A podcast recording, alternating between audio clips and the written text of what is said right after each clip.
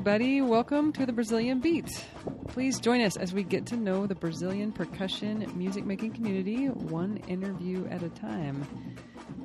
Diana, what's up? Hey, Courtney. Um, we're having some crazy uh, technical weirdo things happening right now, but we're making it work. We are making it happen. Nice. Because we're can do kind of ladies. We are. We're making this. we're making lemonade right now. Out of those Exactly. damn lemons.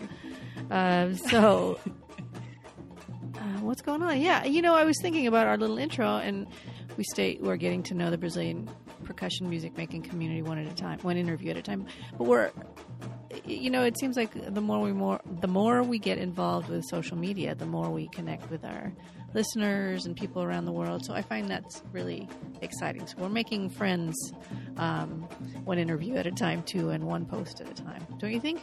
Oh, that's a good way to say it. Making friends one interview at a time. Yeah. But more like five at a time because we talk to like all these people. yeah. Yeah. So Yeah. it's uh, it's great to uh, expand our our network and our listeners Exactly. and friends. It's been really fun. Yeah, definitely. And one of our friends that um, we recently talked to again, um, we talked to our friend Dudu Fuentes again and had an interview with him.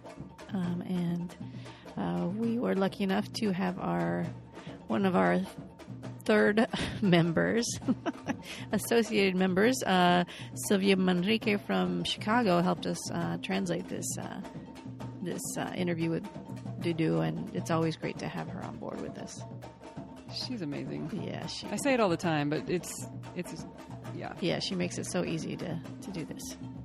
She makes it sound super simple, and a lot of other people. I mean, we love everyone that's transla- translated for us, but a lot of other people, you know, they get mentally tired translating back and forth one one direction and then back the other way is really really taxing. And she makes it seem so easy that it just seems effortless, and so it doesn't seem that hard, but it's actually really really difficult to do. Yeah, the conversation keeps keeps going, and it is a conversation. It's not just you know one person speaks, then a translation, and then the other person speaks. So uh, she always Yeah. makes our interviews uh, easy when she's working with us, and Yeah. we hope to do more with her. Thank you, Sylvia. Thank you.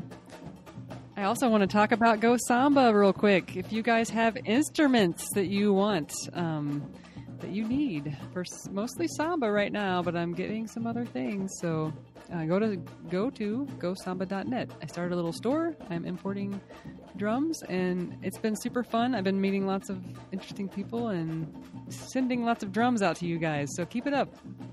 If you got questions, let me know. What's the farthest place that you've sent a, a drum? I sent one to uh, Italy Oh, really? which I'm not sure I'm supposed to.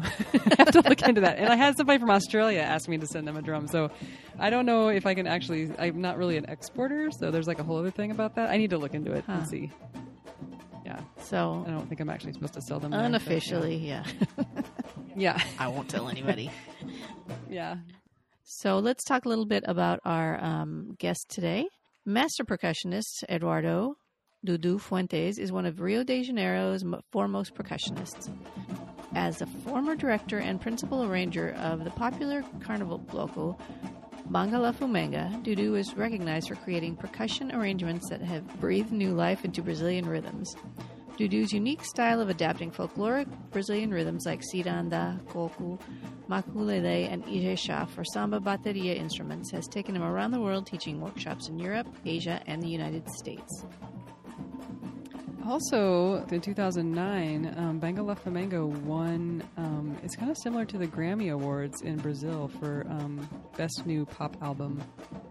I think is what, or maybe maybe it's best new album from a or best album from a new group. One of one or the other, but anyway, that's a that's a pretty um, big deal because they were a, just you know a bloco and, and had recorded this music and they beat out all kinds of big names in Brazil. So it was a pretty amazing thing that happened. Um, He's also a former member and teacher for the award-winning group Monobloco and for Batucalacatuca. Um, currently, Dudu teaches and arranges for the Bloco Vagalume Verde. Dudu is also part of the band Du Rio. Um, he created, along with other members of Monobloco, Um, when Dudu is not working with Blocos, he's parading with baterias of um, various samba schools in Rio. He's paraded with São Clemente, Imperio Serrano, Portela, and most recently, in the past couple years, he's been parading with Tijuca. Um, he also teaches a lot of lessons around the country, and he will do workshops around the world, around the country, and and uh, yeah, it's pretty pretty amazing teacher. Yes. It's cool that like I think a lot of in the US at least this has been happening where a lot of um, people know Dudu so like in the different cities, you know, Portland or Boulder or wherever he goes, um, they'll all know some of a certain arrangement. So if you go to that town and visit, you're you'll more than likely be able to play with them at least for that uh, piece. Mm-hmm. It's true. It's very cool. And he teaches at Brazil Camp too, frequently. So, And we're going there We're going a very soon, all of us. yep, in like a week and a half. By the time this comes out, it'll be like a like a few days, I think. Yeah, so um, yeah, if you're going to be at Brazil camp, um, listen to the earlier ones, and then listen to this one while you're at camp. because you'll have a ton of time on your hands to do that. Yes, exactly. All right, everybody. Thanks for listening and enjoy this episode.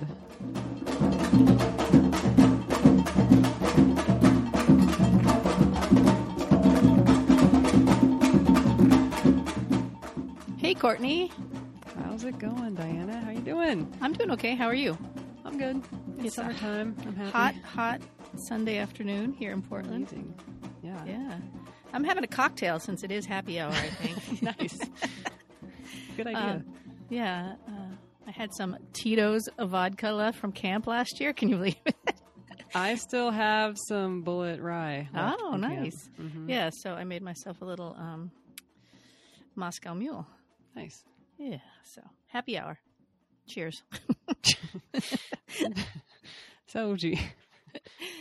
So today we have a friend of ours that's revisiting our pa- podcast. Second time. He's sitting here right next to me. Dudu Fuentes. Welcome. Thank you. I'm here. Estou aqui, minha família. Eu não sei se eu falo em português ou em inglês. Meu inglês está maravilhoso também, mas eu não. I'm joking. And and to help translate, we have Oh, our I need- third our third uh, reporter on the scene, Sylvia Manrique from Chicago, Illinois. Hum, Welcome. Reporting from the Windy City, this is Sylvia. awesome. Well, she was on CBS News, so she's official now. É, eu, eu queria agradecer a vocês mais uma vez pelo convite. É, minha família, né? Vocês já, já fazem parte da minha família. Amo vocês, né? Já há muitos anos já convivendo junto com vocês. Mais uma vez aqui. He's saying that we're part of his family now. It's been so many years of uh, of knowing each other, and that uh, he loves us very much. So he's happy to be here again to talk to you guys. Yes, thank you so much for coming on again. This is exciting. Okay. Um so we interviewed you before and uh this is the second time around. If people want to go back and check out the first interview. That's number 10, right? Episode 10, Diana? Wow. I believe so. It was early on, yes. Mm-hmm. Mm-hmm. So please go and check that out. We do a lot of um, we dive into a lot of his background and history there, but um, we'll cover a little bit of it here. But we're gonna build on that last episode. So Dudu, um, it's about three weeks away. We're going into Brazil camp season. Um, you've been there quite a few times, and we're really excited to have you back. How are you feeling about that?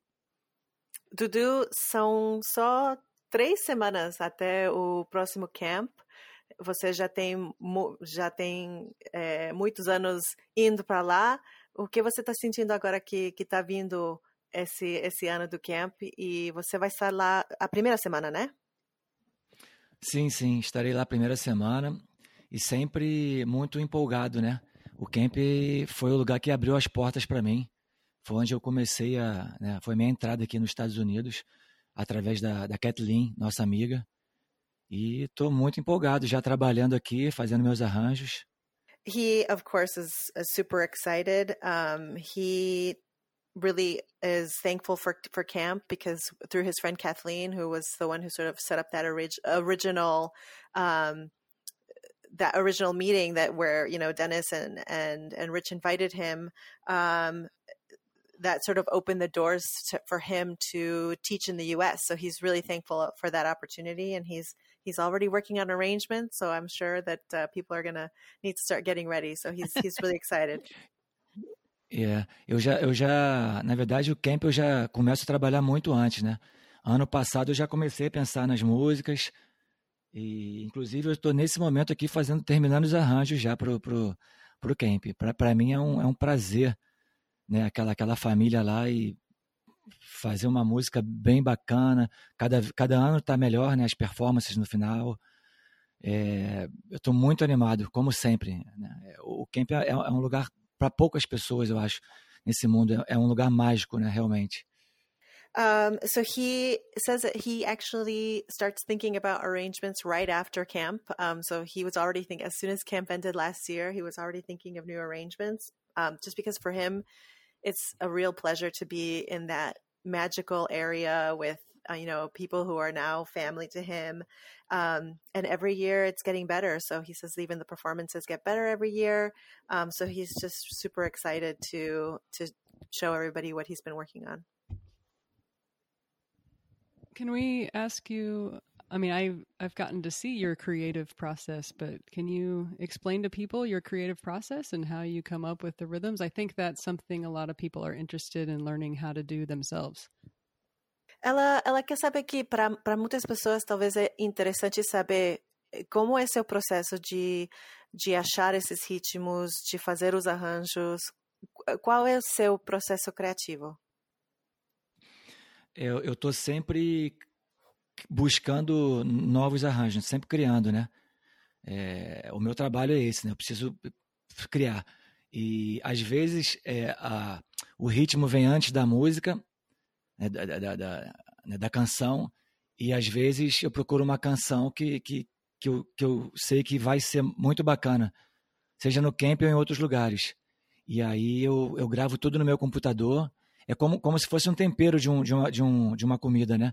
Eu vou botando ali é, os temperos, né? O repique, as notas do, do, da caixa, do surdo, e eu vou, e o resultado eu vou cortando, eu vou experimentando até chegar num, num groove que eu fique satisfeito.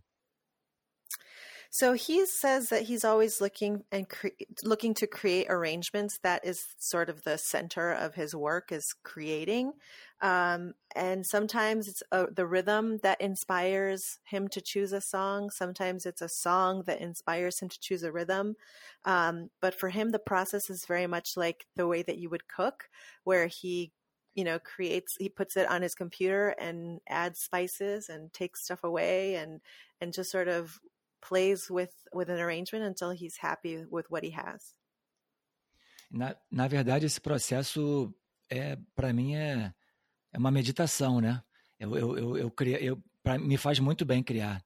E quando você você vai construindo, né? E quando você vê o resultado final, depois você vê no final do camp, seja em qualquer lugar, principalmente do camp, que é uma explosão de energia ali, né? É, quando eu vejo o resultado final e que deu certo, para mim é, é sensacional ver as pessoas radiantes, dançando e felizes pela, pela aula, né? Pelo, por tudo. Muito legal. He's saying that the the process for him, since it's a lot of experimentation, which you mentioned previously, is is is like a meditation for him. So it does it does him well. Like it, it's good for his soul, and then you know it's it's rewarding to see that sort of experimentation and meditation um, becoming what is the final um, product when you see everybody radiating happiness and dancing and, and sort of this explosion of energy at, at camp or at other places where he plays. Um, that's the most rewarding thing is seeing the final result and, and having all of that energy come as a result of, of the work that he does. Dudu, I have a question uh-huh. regarding um, energy itself. So I know a lot of times, say with a dance teacher, they'll kind of gauge the uh, class's energy, or maybe for you, you have more of a section that's stronger than another. Would you ever change your arrangement based on the energy or on the uh, instrumentation in a class or at camp? É, ela falou que ela está perguntando sobre é, exatamente essa energia, né? Que às vezes ela fala dos uh, das aulas dela de dança, onde uma professora talvez vai mudando uh, o que ela vai, o que ele ou ela vai ensinar, dependendo das pessoas que estão no grupo. Você às vezes faz é, mudanças nos arranjos dependendo da, dos, dos instrumentos do grupo, ou talvez se tem um instrumento que é mais forte do outro, você tem essa liberdade para fazer essas mudanças para os grupos? Com certeza. É... Raramente, né? Quando eu pego um, um, um grupo com nível mais. É... O nível menor, eu, eu, eu, eu já, já, já, já, tento pensar num arranjo simplificado para ele. Mas no camp, como, como já o nível é bem razoável para cima, eu não mudo tanta coisa no Brasil Camp, não. E eu procuro também não fazer coisas tão complicadas. Até porque eu, eu nem gosto de fazer coisas muito complicadas. Eu, eu, eu tento fazer, como eu te falei da comida do tempero, um pouquinho de tempero, mas quando eu junto, fica. A ideia é sempre arranjos simples, mas que no conjunto fique fique fique bem bacana, entendeu? A comida a comida fique gostosa com não precisa botar muita pimenta, entendeu? so yeah, he says definitely. Uh, he says that you know sometimes when he has a group that's perhaps not as experienced, that's when he tries to sort of make those changes. But um, you know, at camp, he says the level there is is super advanced, and so he doesn't he doesn't change much. But um, when he's working on the arrangements, even before he gets in the room with the with students, he's thinking about you know what he talked about the spices and and adding and subtracting. You know, he doesn't you know too much pepper ruins the dish. So he likes to keep things simple um, not too complicated but then at the end you know there's sort of this combination that makes everything sound really tasty. É tal, talvez por isso minha, minha aula seja divertida né?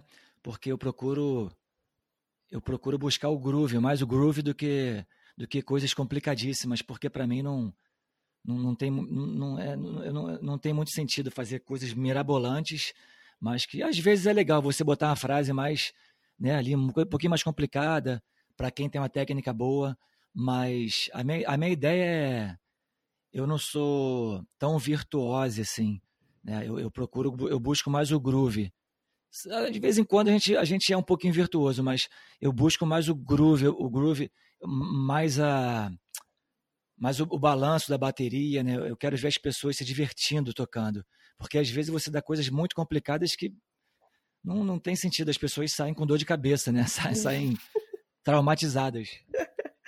Um, so for him, the you know he thinks that his class, you know, that's the reason why it's fun is because he focuses more on the groove than say say complicated technique. He does like to throw in sometimes some you know some complicated phrases and things here and there that spice things up and and sort of challenge people who have an advanced, um, even more advanced level. But you know, his goal is not to be a virtuoso. He he's you know he doesn't see himself as one, even though sometimes he does, you know, like to come up with things that are a little bit more complicated. But for him, the biggest, um, the most important thing is the groove because what he wants is people to have fun and be happy playing, not necessarily, you know, not come out of there traumatized or, or with a headache.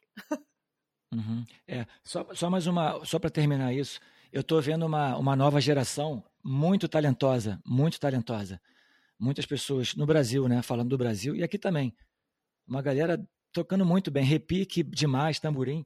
Mas eu acho que é, o que eu estou vendo está tendo um pouco de uma concorrência para quem faz o solo melhor do que o outro, sabe? Está faltando a coisa da, não sei se é falta de experiência ou ansiedade. É, é, é eu prezo muito a música, o groove, né?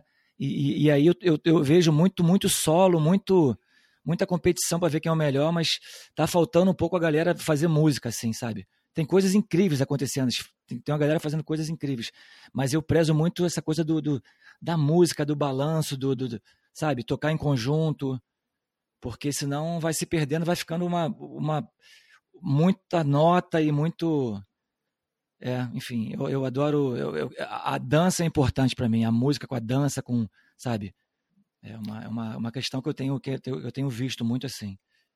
So he's saying that right now in, in Brazil, there's a there's this new generation that has this tendency, and, and he thinks that they're doing incredible things there, and and there's a, a high level of musicianship, but there's also sort of this um, side where it's a competition of who can solo the best and who can play the most notes, and um, it that sort of takes away from what he thinks is the most important thing, which is the groove um, and and the music and and being able to you know complement the music with dance and really focusing on the on the total rather than the individual. É, esse é o meu caminho, na verdade. Tem, tem, tem de tudo, né? Mas o caminho que eu escolho é, é mais isso, é juntar as pessoas através da, de fazer uma música com, em conjunto, né? Enfim. Mm-hmm. Yeah, and he says that that is his, you know, that's the, the the the road that he picked for him. The most important thing is to do mm-hmm. music as a group, um, you know, play together and and have this experience together. Mm-hmm. I know your your mission is really important to you. Um, you want to talk about that a little bit? Você, é, Courtney falou que ela, ela conhece que, que a sua missão é muito importante para você. Você pode falar um pouquinho de o que você acha é sua missão, seja na música ou como você veja essa missão? É, é eu sei que eu tenho, é, eu sei que eu tenho a missão porque eu já ouvi de algumas pessoas né, mais, mais espiritualizadas, né, que eu já, já, já me consultei, enfim. E eu sei que eu tenho, porque eu nasci num lugar que eu não sou da, totalmente da raiz do samba, né? Apesar de, de nascer perto de um bloco de, carna, de bloco de carnaval, com seis anos de idade eu já batucava, já era fascinado por batucada, meus irmãos já batucavam, mas, mas eu. É, eu não sei. Eu, é, é, é, às vezes eu nem acredito assim. Claro que eu trabalhei muito, pesquisei muito, eu estudo muito para eu, eu, eu agradeço aonde que eu nasci. O Rio de Janeiro ele me deu uma. Eu nasci numa comunidade muito humilde, que a galera já batucava, né? E o samba tá, tá ali no Rio de Janeiro, né? É, eu já cresci no samba, mas não numa escola de samba, né? Como muitos crescem, né? He he knows he has a mission, um, and but he and he feels like that. You know that's been confirmed by people. He's a spiritual person, and so he's he's had uh, you know spiritual consultations that have sort of uh, confirmed that that this is his mission.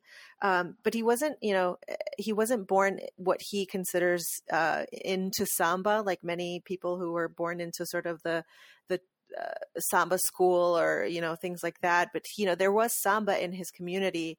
Um, you know he was playing by the time he was six years old. Um, he loved batucada but he you know he doesn't have the sort of traditional um, path that many sambistas have had. Um, he grew up in a humble community that did have uh, batucada and samba around, but you know he feels like you know it, it definitely was something that was uh, there's a spiritual mission there that sort of led him to to this path. É, eu, eu, tô, eu falo que, eu, que sobre escola de samba porque só depois que eu vim mais para dentro das escolas de samba. Mas eu fui criado numa rua que tinha muitos blocos. A minha rua no Jardim Botânico, onde eu fui criado, eu, com vários blocos lá, é uma rua muito, muito tradicional, de muitos blocos. E aí isso me fez. Eu, eu escutava a bateria quando eu tinha cinco anos de idade, eu saía correndo para a quadra para ensaiar. É... E às vezes eu me pergunto assim, por que, né? Porque eu, eu, eu viajo tanto ensinando, mas na verdade eu sei, né? Porque tem tem muito amor envolvido, né? Tem muito amor, tem muita alegria. Eu aprendi a, a, a me comunicar com os alunos, a ser uma pessoa mais doce dando aula, né? É, ter mais experiência e, e, e, trabalhar muito, criar bastante. E a gente vai pegando experiência com a, com a idade, né? Uhum, uhum. Um, so he is making the distinction, and this is definitely uh, something that I think a lot of people that are into samba sort of know. But um, he grew up in Jardim Botânico, which is a neighborhood in in the Zona Sul of Rio, and there were a lot of blocos, and blocos are sort of the they're not they're sort of different from escolas de samba, but they they sometimes have their baterias, um, and so he you know he grew up in a in a area where there's a lot of it's a very traditional uh, Rio neighborhood that has a lot of blocos there. Um, and so he was always surrounded by music, and that sort of became. Um, you know his his focus and he knows that the reason he was pushed in that direction is just because there was a lot of love for the music there um, and teaching and and becoming involved helped him to be more open, to work harder, to to be more understanding with his students, and and as he's gotten more experience, this, these these uh, uh, traits have sort of you know become uh, even better for him. Sim, é, é isso. É, eu acho que é uma, é uma missão mesmo, assim, é uma... Às vezes a gente tem, né, tem, tem que... Tem umas escolhas que, que o universo faz e eu me sinto assim um escolhido, um abençoado. Eu agradeço todos os dias por, por, por foi uma escolha minha também, né, de largar, abandonar alguns empregos que eu era infeliz antes de fazer música. E eu lembro quando eu comecei a fazer, quando eu fiz a minha primeira aula de percussão, eu falei, eu quero isso para minha vida. Eu, eu, eu, eu, eu quero ser músico, eu quero, quero estar no palco. E aí eu não parei nunca mais. Um, he does. He absolutely thinks it's it's a mission, though, and um, he thinks that it's you know partly sometimes you know the universe chooses for you. He thinks it's obviously a combination of both. The universe cho- chose this path for him, but at the same time, he feels blessed because um, because he has this path. But he also made choices as well that got him to this path because he he left you know jobs that he was unhappy with, and then you know the first percussion class that he ever went to he you know he sort of had this moment that where he was like this is what i want for my life and you know ever since then he's been working toward that goal so uh, it's a little bit of of of a you know it's a little bit of the universe but it's also you know his the choices that he's made to get where he is mm-hmm. so you told us some about growing up in jardim Botanico. Can you tell us about um, a little bit about your childhood, growing up and playing drums, and, and your influences and some of those blocos? É, você falou que você é, se criou em, no Jardim Botânico. Você pode falar um pouco da, da, da, sua infância, das suas influências, como você começou a tocar, etc., dos grupos que, que tinham influência em você? Sim, é, eu fui criado né, numa família de cinco irmãos, seis filhos. É, e aí, uma comunidade muito humilde. Quando acabava a comida na minha casa, a gente pedia no vizinho, né? Aquelas coisas de. de a gente sempre, né? Gente, é, todo mundo muito amigo, assim, muito, muito interessante. Uma infância maravilhosa, difícil, bem difícil, né? Poucos sabem. Neguinho, as pessoas, às vezes, quando você alcança né, um sucesso, você, pô, cara fica né, com aquele mas a gente tem uma história ali muito, muito, muito difícil, mas muito vencedora. Pausa para você responder. so he grew up in a in a big family. He's uh, one of six um, brothers and sisters. Você tem quantos? Uh, todos irmãos ou tem irmãs também? Two sisters, uh, three brothers. Sorry. um, Duas irmãs, dois irmãos. so he um, he talks about um, his you know he, he, grew up in Jardim Botanico in a, in a in a in a humble community, and he said that you know it wasn't always easy. Sometimes it was difficult. Um, you know, when there was no food in the house, he they would ask the neighbors, and so it was a it was a very community community oriented uh, place that he grew up in because everybody sort of helped each other. Um, and you know, a lot of people he doesn't really talk about that, so a lot of people don't know. And you know, looking at him now with the success that he's attained, you know, you might not know that there's sort of this uh, background story of of sort of a, a difficult um, difficult beginnings, but. Uh, but you know that's that that was how he how he started and uh, you know he, he mentioned humble beginnings yeah. Eu não gosto de falar de coisas tristes, nem de me lamentar, mas é importante as pessoas saberem um pouco do, da história, né? Enfim. Uhum. É, e aí tinha um bloco perto da minha casa, Força Jovem do Horto. É, ali, ali para mim foi, eu acho que já o universo já, já me colocou naquele lugarzinho ali, um bloco do lado da minha casa para eu já, opa, eu acho que, né? Tem, alguma coisa está me chamando já. E meus irmãos já. Eu lembro que eu tomava banho com meus irmãos, tudo meus irmãos grandes. É, eu, eu, sou, eu sou mais novo. E a gente fazia uma batucada no banheiro maravilhosa, um som muito bom. E aí ali, ali começou assim já a paixão pelo samba, que eu, eu descia a rua descalço, só de bermuda, e já pegava um repique, uma caixa, já, já, já tocava, já apaixonado já pela batucada. So he he says he doesn't, you know, like to talk about sad things or to sort of, uh, you know, tell these stories to, you know, so or feel sorry for himself or anything like that. But he, you know, again, he feels like where he grew up was part of the universe's plan to get him to where he is now. He he grew up um, right next to the area near a bloco called Força Jovem do Horto, and yes. that he, you know, he felt like he was put there to discover that and to hear that music and to become a part of that. He said that when he was little, um, you know, because when you're from in a big family, his his brothers and him would take baths together and and, and do batucada right there in, in the bathtub. So you know he would go to the practices, you know, without any shoes and a pair of shorts, and you know he would just you know play his hipiki so he's really happy that that's sort of where his origins were because he had that connection with that bloco that put him on the path to playing what he plays now É, e, e, esses blocos, e esse bloco tinha Unidos do Jardim Botânico também, tinha um chamado Urubu Cheiroso. urubu Cheiroso é muito bom. É, não, sei, não sei a tradução para urubu. Urubu, urubu é, né? é, urubu é vulture, né? It's, it's yeah, yeah, yeah, volta. É, é um pássaro preto que come carne Sim. estragada. Sim.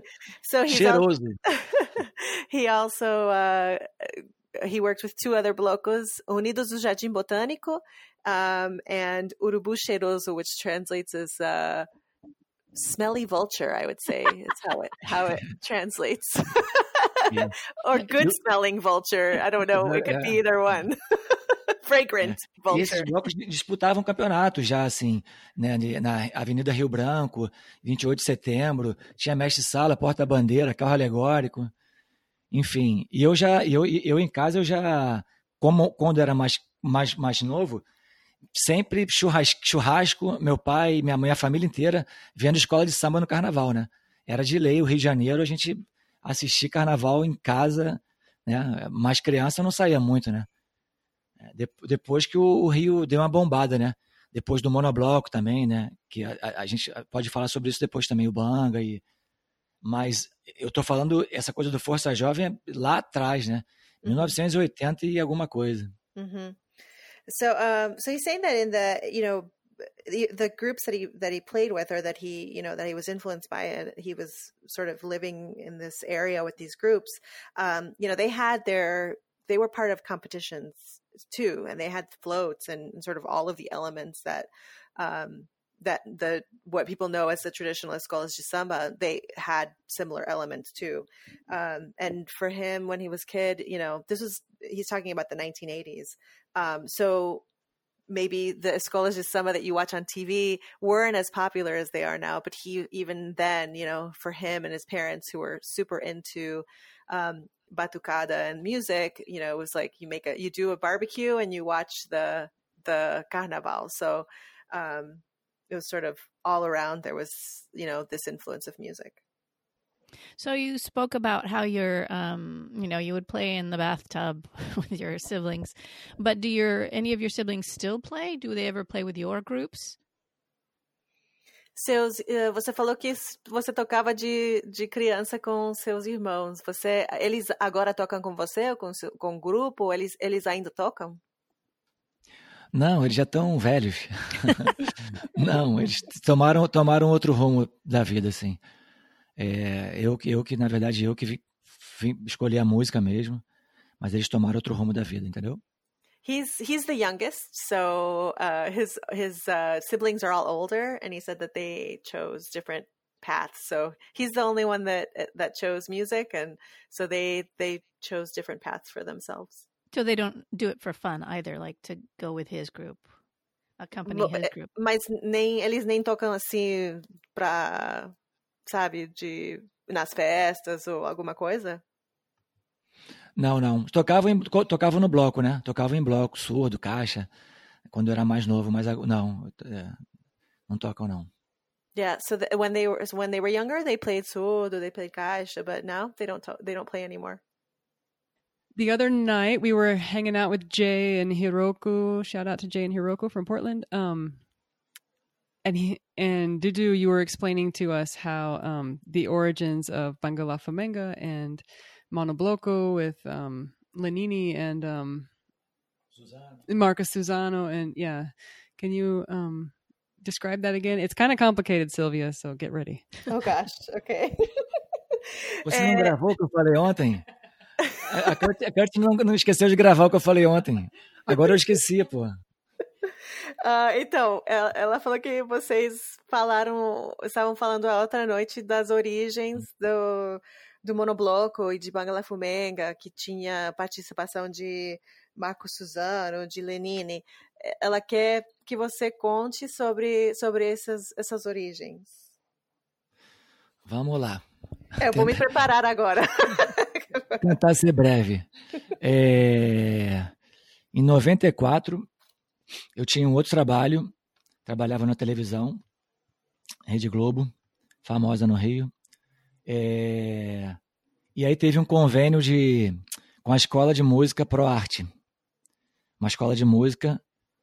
E quando eu cheguei nessa nesse primeiro dia de aula, quem era quem estava lá dando aula era o Celso Alvim, professor do Monobloco. Ponto. Pode tá. falar? Sim. Uhum. É, o nome da escola era ProArte? ProArte. Tá. Um, so around 1994, he was working in television at Rede Globo. And for those listeners who are not uh, familiar with Rede Globo, that's like a one of it's the major television network in Brazil. Um, and there was a, a music school that was doing um, lessons called ProArte. Um, and one of the professors um, was named Celso Alvim, who's now one of the Sim. teachers at Monobloco. Uhum. Isso foi em 1994. Mas eles, eles chegaram lá para fazer aulas. Você estava trabalhando com eles? Como, como que você conheceu eles? Ou ele? Então, te, teve, um, teve uma parceria da, ah, da, tá. da, do meu trabalho com uhum. essa escola de música. Uhum. E aí o Celso estava lá dando aula, nem ninguém imaginava de existir Banga La Fumenga, Monobloco. Isso foram, foram seis anos antes do Monobloco. E quando eu, quando eu fiz a aula, assim, eu, eu adorei o Celso ensinando, o cara é um super profissional, né? É, fez o monobloco, né? Incrível. É, e aí eu me apaixonei pela aula, pela percussão, assim, caramba. Ali, naquele momento da primeira aula, que eu já comecei a, a ver que eu tinha facilidade para tocar, eu falei, pô, eu quero, eu quero, eu quero ser músico. Naquele primeiro dia. Ah, eu, falei, eu quero, eu quero, eu quero viver de música. Eu vou conseguir. Assim, já pensei, já muito interessante isso. Tá. So, um, so when he was working, he was working at Rede Globo. Um, his job had sort of a partnership with this uh, music school, and so he ended up taking a class. This is six years even before Monobloco was be- began or anything. Um, so he, this is this is this, the the the class that he talked about at the beginning of the interview. Is that you know he went to this class that Celso Alvim was giving. Um, you know, not only did he sort of realize that he had some sort of some facility, you know, like he could actually do it pretty easily and play pretty easily, but he had that moment where he was like, "Wow, I want to be a musician. Like, screw this other stuff. I want to play." Um, and so he not only that, but he really connected with Celso and, and loved the way that he taught and his professionalism. That that sort of also pushed him to to think about playing as as a as a vocation, and you know, rather than what he was doing at the time, which was working in TV. É, e aí foi um momento muito maravilhoso da vida, assim, a descoberta da música, né? Eu não estava muito feliz no meu trabalho, e mas precisava do dinheiro. E aí eu fui, nesse período eu fui, aí eu me afastei um pouco das aulas por algum motivo, acho que de trabalho. Aí retornei às aulas, aí comecei a fazer mais aulas com outras pessoas também. E aí e aí teve um, teve um, teve um, isso no, em 98, em 1998, a gente, eu estava fazendo aula com um grupo, né, os alunos do Celso, e aí ele falou, pô, gente, hoje vai ter um, tem um bloco aí que eu estou criando, é, na verdade o Celso, o Chacal, um poeta conhecido no, no, na cena cultural carioca, e o Rodrigo Maranhão, né? Que é vocalista do Banga La Fumenga. Pô, meus amigos, o Celso falou, meus amigos, a gente está tá criando um bloco aí, é, chama-se Banga La Fumenga. Eu falei, o quê? Qual o nome? Banga La Fumenga. E, e, e, aí a gente precisa de vocês para vamos tocar lá. A gente precisa de gente para fazer esse movimento aí da batucada. Um, so the he talks about the you know the sort of discovery of music. So he really loves to think about that time because it was a happy time for him that you know he was he discovered that he really wanted to play music. Um, at the same time, he sort of hated his job um, you know but he needed to work for you know looks like everybody else and so he you know he would he stopped going to the classes for a little while because of work, but then he, you know, he kept going back and sort of as it was back and forth. Um, and he just, and then he started doing classes with others and, and sort of just diving into, into percussion. Um, so he continued doing classes with Celso. This was about four years later. He's still, you know, at this point, he's still doing classes with Celso and, and his sort of group of students. Um, and at that point, he said, I'm creating this bloco called Bangalafumenga it was with um, two of his friends, uh, Chacal and Chacal. Chacal. and mm-hmm. Rodrigo Maranhão, who's the lead singer of Bangalafumenga. Um, mm-hmm. And he said, I'm creating this bloco and we need people to play and, and we'd love you to be part of it. So he started playing with them. É, eu falei que foi muito interessante, mas eu fui o único que fiquei de fora do, do desse evento, porque eu cheguei atrasado. E começou com uma roda de o Banga começou com uma roda de samba, né? E aí já, nesse dia já teve a participação do Lenine, eu acho que da Fernanda Abreu. É, é, nessa, nessa semana, uma semana, na segunda semana, eu lembro do o Farofa Carioca que estava começando, o Marcelo D2, tinha uma, o Marco Suzano, né? Já estava nessa cena ali, muito interessante. Mas eu lembro que eu fiquei de fora desse primeiro nesse primeiro dia. Né, que, que, eu cheguei atrasado, foi muito, foi muito, é, foi, uma, foi triste, mas foi engraçado. so he actually, so he he went to the practices. He he you know he knew he wanted to be part of the uh, part of the group, part of the bloco. Um, but what he thinks is interesting is that he was the only student to not be part of the first Roda de like the first performance that they had, um, that actually had some big, pretty big names like Lenine, um, Fernanda Abreu. Farofa Carioca, um, Marcelo D2, you know, this sort of big performance, but he um, mm-hmm. he he showed up late and was not part, did not was not able to play, um, so that was pretty sad. But but that was the first performance that they that that Bloco had. É, e, e, quem fazia parte também era o Pedro Luiz e a Parede, né? Que era um, um grupo muito muito bacana, assim, foi inspiração para mim também. Que o Celso fazia parte. Né? Eu fiquei encantado quando eu vi o show deles pela primeira vez. Incrível, assim. E, e, e aí depois o, o, a gente começou a organizar o Banga para fazer um bloco para a gente fazer essa batucada diferente no final do show do, do Pedro Luiz à Parede. Né? Na, na, tinha uma casa de show famosa chamada Ballroom. Né? Ballroom. Uhum. Lá era Ballroom na época. E aí a gente começou a se organizar para fazer esse ensaio. Tinham 21 pessoas, se eu não me engano, na, na banda né? Rodrigo no cavaquinho e mais 21 percussionistas, mais o Celso ali liderando com Pedro Luiz, e ali começou esse movimento da batucada, sabe? É, é interessante as pessoas saberem disso. Ali começou já esse movimento de tudo que assim que, que, que, que já acontece no Rio, né? Hoje em dia, assim, dessa batucada diferente, começou ali. E, e, e mais precisamente, eu acho que na ProArte, né? Uhum. Na ProArte, onde eu comecei a fazer aula lá em 94, que a gente já tocava Congo, já tocava Ijexá, muito seis anos antes quase do monobloco, né? Então, é, essa, quatro essa anos combinação, essa combinação de, de ritmos tradicionais com música moderna, né? Você está falando disso, Isso. né? Tá. Isso. Entendi. Uh, so he's saying that you know part the, another participation in that um, in that show was or that was involved in in Bangala Fumenga and, and sort of this this movement that was starting to form was Pedro Luiz e a Parede. That's a it's a big group in in in Brazil. And so they sort of started organizing this group, um, Banga, to sort of be the finale to the shows that Pedro Luis and his band would play. Um, so it was about 21 people. Um, Rodrigo Maranhão on the cavaquinho and singing, and uh, you know Celso was directing.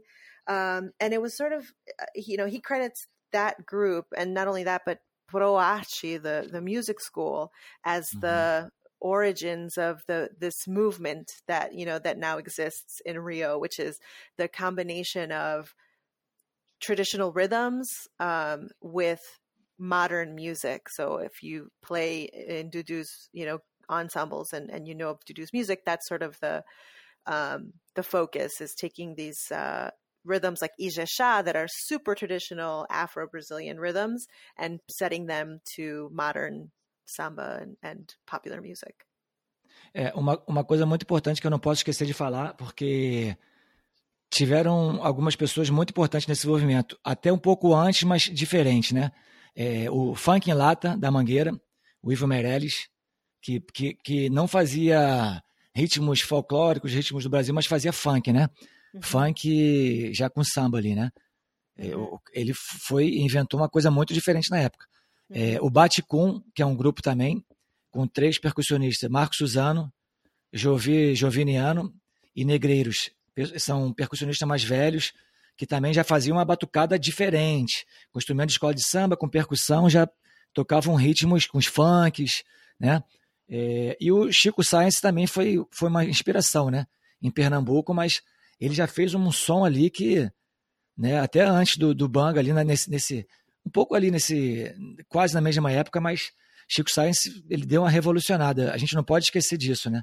Essas uhum. pessoas que também, né, enfim, começaram ali a fazer uma coisa muito diferente, muito bacana também. Fala para mim os nomes dos percussionistas de novo. Marco Suzano. É, Jovi, Joviniano. Uhum. Tocou com a Fernanda Abreu durante anos. Uhum. E o Negreiros. Negreiros. Negreiros. Um, so he's saying that you know this there there are also you know other major influences that contributed to this movement of of mixing you know traditional rhythms with modern music like Ivo Meirelles, um, who we know is, is, has been at, at, different points part of the Mangueira Samba school. Um, he mixed samba with funk. Um, you know, there were uh, people like Chico Science that were also mixing, you know, modern technique music and modern music with rhythms. Um, and then also um, uh, percussionists that were sort of revolutionizing uh, the pandeiro and other percussion instruments like Marco Suzano, Negreiros, Joviniano, um, that were, you know, taking, that were doing uh, that came even before Bangalafumenga that of this that that started this idea of fusion. I have a question. Yeah.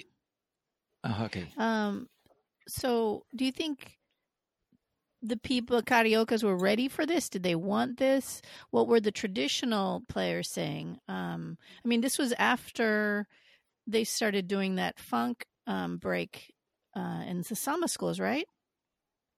Você acha que, que o Rio de Janeiro estava preparado para essa combinação de, de ritmos com música moderna?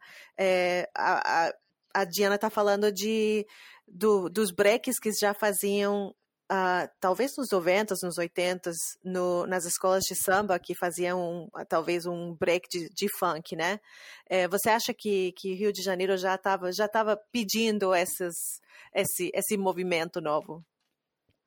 Ah, sim, o funk está enraizado lá, né? O funk tá, tá, é, é, do Rio ali, né? É, bem lembrado, essa, essa, essas bossas que mestre Jorge né, fazia. Mas é diferente, que ele, ele botou uma, um, uma, um break de funk no, no, no samba. Interessantíssimo. Diferente de você fazer a, a adaptação do funk, é, tocar músicas com guitarra, com, com baixo, né? E aí você fazer uma banda com, com com tocando outros ritmos, eu acho. Claro que ele, já, já foi um precursor ali, sim. Né? Já, já, já inventou uma coisa diferente. Mas eu acho que já é um outro movimento esse. Que a gente fazia ali no monobloco, de fazer uma coisa mais rebuscada até do funk, de fazer mais grooves e. Essa, essa é a minha, minha concepção, assim, de tocar mais outros ritmos. Mas teve, teve esse, é, é, é esse. Alguns breaks que ele botou, sim, foi um, foi um pioneiro também, entendeu? Interessante. Ah, eu acho que eu acho que estava é, preparado sim o Rio. O Rio é o funk tá, faz parte do Rio. Não sei se o Carnaval estava preparado para tanta gente, né? Hoje em dia. É. Um, so he thinks that yeah, that, I mean Rio was definitely prepared, and he does see, you know, he he said good good uh, mention of uh, of the funk breaks. Um, Mestre Jorjão doing his samba breaks in the '90s, that kind of thing. That was a, that was a precursor in a way, um, but it was you know it was taking something like funk and putting in putting it into into samba, um, into bateria and that kind of thing. But to but what they were doing was taking um, these rhythms rhythms and, and playing them with what you would traditionally have in a in a band, right? With like cavaquinho and bass and all of that. So um, so it was definitely one of the elements that influenced, but um, you know this this was sort of on its uh, you know a, a, genre on its own, and uh, what he thinks that Rio was not prepared for was the amount of people at Carnival now that they have now uh, because of the popularity. So um, so yeah, so definitely he thinks they were ready and, and yeah. É, eu acho que assim, é, teve até um. Quando começou essa batucada diferente, principalmente na zona sul do Rio, tinha um preconceito até assim, do pessoal do samba, pô, fazendo coisa diferente. Samba tem que ser, tem que, instrumento de samba tem que tocar samba. É, algumas pessoas, né? É, e hoje em dia eu vejo que evoluiu muito a batucada, né? Evoluiu muito de, nos blocos. E, e, e, esse ano eu vi, as pessoas estão tocando baião, estão tocando shot, estão tocando Ijexá, estão tocando Bahia. É muito interessante. Mm. Um, so yeah, he thinks that you know at the you know at the very beginning, um, he feels like there was sort of a you know this idea of playing these these rhythms with with instruments that were traditionally meant for samba, there was a you know from the old sambistas there was a little bit of prejudice of like, well, you know, should we really be using the instruments that way? Samba is you know should be samba. Um, and so he sees that even you know now the the influence has gone the other way where you you have a lot of of escolas de samba doing these breaks you know, bringing in Baião, Ijexá, Bahia, like all these rhythms that they would normally not bring in for bossas or for breaks. A gente não pode esquecer do, do groove, né, da, da, bateria, né, da batida, da cadência, que é muito importante. Mas na, na verdade o, os breaks são é, é a parte mais animada do desfile. Quando a bateria faz o break e toca outros ritmos, realmente a, a galera vai abaixo, né? É muito interessante. And he thinks that of course you know the the more interesting a break is like that's sort of the what people are focused on like that's what makes the crowd go wild. So um, so he does think that it's really interesting that these rhythms are now being used for for samba breaks at the samba schools. Em, em 2000 é, foi criado o monobloco através do Celso e Pedro Luiz Parede né?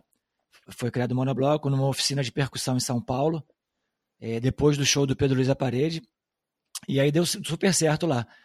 Isso, né, que é a história que eu sei, deu super certo. É, uma oficina somente, levaram para o Rio, se organizaram, foram muito bem organizados, né? E aí, monobloco é o que é hoje em dia, né? E o Banga ficou mais na minha mão e do Rodrigo. A gente, dois anos depois, a gente começou a organizar o Banga. E hoje em dia é esse, esse movimento lindo aí fico feliz de, de ter feito parte desse começo, né, de ter feito tantos alunos e tantos, hoje em dia, tantos mestres aí, né, de blocos, tanto muito legal, muito trabalho para muita gente. So around the year 2000, um, Celso Alvim and Pedro Luiz uh, from the group Pedro Luiz y a Parede, um, they decided to launch Monobloco in São Paulo. So they started an oficina, which is another word for like workshops, um, and they did that in in in Sao Paulo, and it went really well for them. So much that they decided to to take it to Rio and start the workshops there as well.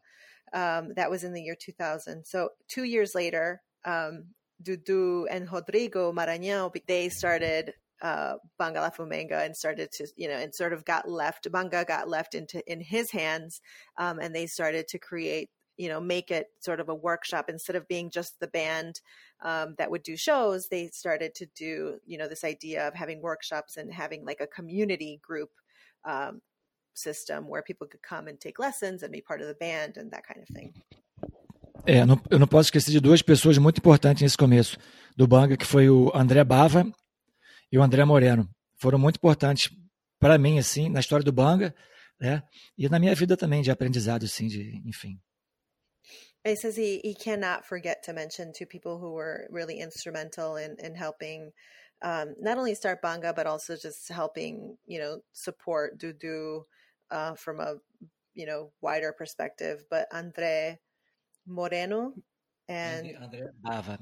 and Andre Bava um, were two people who were instrumental in, in helping him at the very beginning.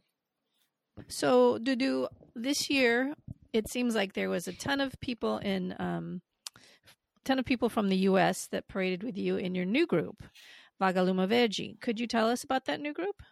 Uh, esse, ano parece que o, camp inteiro estava no Rio de Janeiro e, e, tocaram com você no Vagalume o Verde. Você pode uh, explicar para as pessoas o, sobre o, o seu novo grupo? Foi muito legal, foi muito legal, porque eu cheguei no Brasil e aí com dois dias que eu cheguei no Brasil, eu, né, depois do ano passado, que eu fiquei sete meses e meio aqui, foi um ano muito bom também para mim. E aí cheguei lá, falei, por que, que eu vou fazer aqui? O Rio difícil, né? Tá meio sem trabalho, meio sem muita coisa assim. E o meu amigo, o Hugo, que é o presidente do Vagalume, a gente estava na academia fazendo exercício. Ele falou: preciso de você esse ano. Você é da comunidade, você nasceu aqui. O Vagalume é, é da nossa comunidade. E, enfim, foi maravilhoso. Foi muito, foi muito desgastante, mas foi muito legal. Foi muito divertido, foi, foi bem bacana. Então, a Vagalume Verde já existia, né? Já o grupo já existia antes de você chegar no Rio. Sim, 14 anos. É, o Vagalume é uma, uma ONG, né? Trabalha com sustentabilidade, ah, é, tá. reflorestamento, é, é reciclagem, né? reciclagem de, de produtos plásticos. E é muito interessante o projeto. Tá. E só que estava precisando de uma, de uma força mais para a bateria, assim, né? Uhum. E esse ano a gente começou a organizar mais. E aí tinham 107 pessoas comigo na bateria. A Nossa. gente conseguiu botar um figurino bem bacana, né? Tudo com tudo reciclado e ficou bem bacana, assim. Eu acho que os gringos adoraram. um, so he uh, mentions that last year he spent um, seven months in in the U.S. and so when he went back to Brazil, you know, he was sort of uh, you know Rio is is going through some difficult times right now. So there's not a lot of you know there's not a lot of work going on. There's you know it's there's it's just it's just right now a difficult time in the city um, and so he got there and he was with a friend of his you know working out at the gym and so this you know he, who is actually um, part of Vagalume Verde, which is an NGO that focuses on sustainability, um, you know, things like reforestation, recycling, all of those things. Um, and they, as part of it, they have this bloco. And because, you know, uh, Dudu is from Jardim Botânico, which is where this, this NGO is from, and where the bloco was from you know he said you're part of the community you uh, you know his friend was like i need you to be to to lead this group i need you to lead the bateria and um, at the end, uh, there were 107 people that uh, participated. They wore, um, you know, their outfits or their costumes for the for the parade were, you know, made of recycled materials. Um, and you know, of course, everybody from the U.S. that went down there, the gringos loved it. Silvia, Silvia, como é que você decora tudo isso? Eu, tô escrevendo. eu escrevendo. Ah, mara maravilhoso, isso é muito rápido. Você é a melhor de todas. Amazing. mas, mas, aí foi muito, é muito legal, porque é, quando eu saí do Banga, né, em 2013, aí eu criei o Batuca Lacatuca, um projeto que eu adorava também, muito, muito legal. Eu amava o Batuca, assim, até hoje eu amo, né, mas tava difícil de fazer, assim, né, as coisas no Rio não são tão fáceis. É, e aí eu juntei essa galera do, do Batuca, eu juntei ex-alunos no Vagalume, né? Eu juntei a, o pessoal da minha comunidade, que me viu criança, né? Muito legal. E mais os, os gringos, né? Os amigos aqui americanos, uma, uma japonesa, pessoas de, Portu, uma, uma de Portugal e um casal da, de Barcelona. Foi muito legal ver todo mundo junto e ver a Amy, uma loura de olho azul, de diretora. É muito legal, assim, porque já, já não tem fronteira mais, sabe?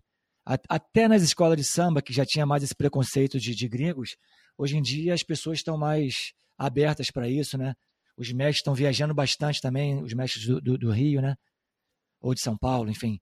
É, a conexão está cada vez mais muito legal isso. É, eu fiquei muito feliz. E eu acho que esse ano vai ter mais gente até. Eu estou achando. Mais gringos. Um, so he, you know, he said that he really was happy to find um, Vagalumi because, you know, in 2013 he left Banga, uh, and then he started another project called Batuka Lakatuka, and um, you know he was part of that and he, he, loved being part of that as well. But you know as as i mentioned and as he mentioned you know i think all of brazil has been going through um, you know some distress in terms of uh, the po- political situation the economic situation. And so you know i think a lot of artists are looking for ways to do their work elsewhere. And that was sort of the impetus for him leaving. Um, so when he got the opportunity with Vagalume he decided to sort of get together all of the people that he knew from his community that he had played with, um, ex students from you know the different groups that he's played with, from Batucalacatuca, um, ex students from different countries like you know Portugal and Japan and Spain and then of course you know uh, campers from the US you know he talks about Amy who's you know this you know who he he uses her as an example to show that there's like almost no borders anymore when it comes to batucada because he has all of these students coming from around the world um, and this you know creating this connection because Amy you know is from San Diego. She's a white American woman who ended up being part of the you know the the directors for Vagalume so you know he thinks that it's just a it just a shows how um, you know, Batuki can really create this connection, and he thinks that this year there's going to be even more people and, and more more gringos to to play in, in Bagalumi. É, nós nós tivemos 40 mil pessoas aproximadamente na rua. Isso para mim já foi interessante, né? Mas para os gringos, então, caramba, para né, todo mundo ali, para os alunos, maravilhoso. O Rio cresceu muito o carnaval. Uh, so he said that there were um, 40,000 people who attended um, the Blocos. So if you're familiar with how Blocos work, you know, there's uh, there's the groups that play, um, and then, you know, people come and, and to, to watch the show and, and dance and be part of the street carnival. Um, and so 40,000 people attended um, their their parade. So that's that was huge, and of course people loved it to play for them. E só uma última coisa, e foi muito legal assim porque a gente foi o primeiro grupo a, a tocar dentro do bondinho do Pão de Açúcar. Nunca ninguém tocou, foi uma estreia internacional histórica. Eu não sabia disso. É, nenhuma escola de samba. A gente ficou tipo duas horas ao vivo na TV. Foi engraçado, mas foi muito, muito, muito bacana. A gente tocou no Pão de Açúcar, né? É, e, e para a galera, os americanos e, né, que estavam lá, foi, foi maravilhoso, foi uma experiência muito legal. Foi, foi um dia muito bacana assim para gente. Que legal. Eu vi, eu vi vocês, eu vi vocês na Globo. Sim, sim. Muito legal. Um, so he's saying that it was even like there were these things that were happening. They were they made they made it even more amazing that you know they did a you know they were on TV. I mentioned that I saw them on on Globo on national television um, playing at Jardim Botânico, but then they also did a special performance um, at Pão de Açúcar, which is the Sugarloaf Mountain, which is you know the sort of iconic Rio uh, la- uh, landmark. Um, and there's like this little bondinho, the little car that goes uh, cable car that goes from one mount uh, mountain, I guess, to the other. Yeah. Um, and so they were the first group, the first musical group to ever play on the bondinho. So they played on the on that little cable yeah. car. So it was uh, it was super cool. A ideia é essa, né? A ideia é a ideia é, é levar felicidade, levar alegria para a galera. Não tem, não tem outro caminho para mim. A, a música é só um, é um pretexto, é um pretexto para eu para eu para eu para eu ajudar as pessoas a, a, a, a passar alegria para as pessoas, né? Claro, informações, boas informações também, através né, de, de, de, tanto o ritmo do Brasil né, que, que existe, mas é só um veículo para eu. Para eu, é isso que eu quero, é ver todo mundo com o olho brilhando e feliz e, e emanar essa energia, né? Tanto aí, tanto no Rio como aqui, Seattle, eu fiz um desfile, foi sensacional, foi muito legal, juntando muita gente eu fico muito feliz quando, quando eu consigo juntar as pessoas e, e é maravilhoso isso, muito legal. Um, so I, what he said was right now was was actually super. It was really beautiful. He talks about how for him, um, music is sort of the vehicle. You know, it's it's almost like an excuse, right? Like music, he loves it, but it's like the the ultimate thing for him is to bring people together, and of course, like share information and and and history and and music and culture of Brazil, but but for him like the ultimate thing is is bringing people together and and making and and having them be happy playing together um, you know like he talked about uh, doing a parade in Seattle and being able to to bring people together that way. So so really, like I think you know he we talked about his mission being um, music, but you know the way he describes it, I, I would think that the his mission is is more creating community. Uhum. É, hoje em dia tem muita gente, né, já juntando, né? Não só eu, como muitos outros mestres, muitos outros percussionistas.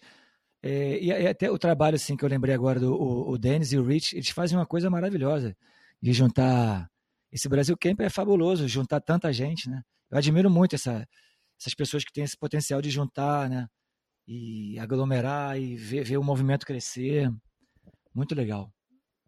Um, you know, he thinks that there's a lot of, of people doing that now and trying to create these communities that, you know, play music. He talks about, um, you know, how he admires Dennis and Rich creating Brazil Camp and having this, you know, this fabulous place that people come together every year to play music. Um, you know, he really admires people um, that can bring together people to create um, you know, so a movement that that stays, a movement that keeps growing and and keeps, um, you know, that that doesn't just is not a flash in the pan that that that sticks. Um, I wanted to ask him. I don't know if he saw this, but a bunch of the people who were um, in Rio this year playing with Vagalume were also at Oregon Country Fair, and we do this. Um, this I'm sorry, I'm going to laugh. We do this um, parade in the middle of Oregon Country Fair. They call it the Dragon Parade. There's a big dragon that, you know, we're a bunch of us are playing samba drums. It's not really a samba rhythm. That doesn't matter. I'm going to cut that part out.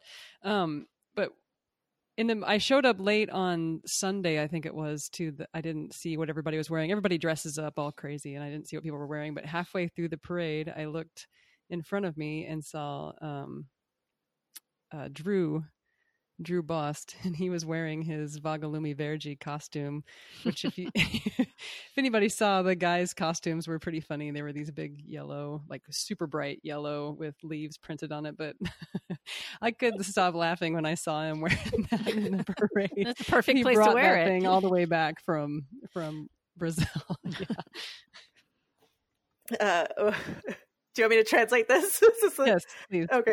Uh, então, ela, uh, a Courtney falou que, que ela achou engraçado e interessante que ele, ela, ela toca com um grupo, o grupo dela, eles tocam no uh, Oregon County Fair, que é tipo uma, uma feira. Acho Country, que é country fair. country Feira de, fair. ma- feira de malucos, eu sei onde é. É. Feira de malucos Então- alternativos. É, exatamente. Então eles fazem um desfile, né? É, O, o- que chamam o desfile do dragão, onde eles tocam, sabe, tocam percussão, não necessariamente um ritmo de samba, mas eles tocam juntos. E ela achou engraçado que ela, ela foi, ela chegou meio tarde, então ela não viu que os outros estavam, sabe, se vestindo, mas o, o objetivo é se vestir meio maluco. Só que ela viu e quando viu, o Drew tinha o, o, a fantasia de vagalume verde. Ah, eu não vi isso. Muito bom. Muito bom. É, é mas esse lugar, é, eu falei que é uma feira de maluco, mas é lindo, é lindo, é realmente lindo esse lugar. Maravilhoso. the the crazy Enfim. fair, the the fair of the crazies. Yes. yes.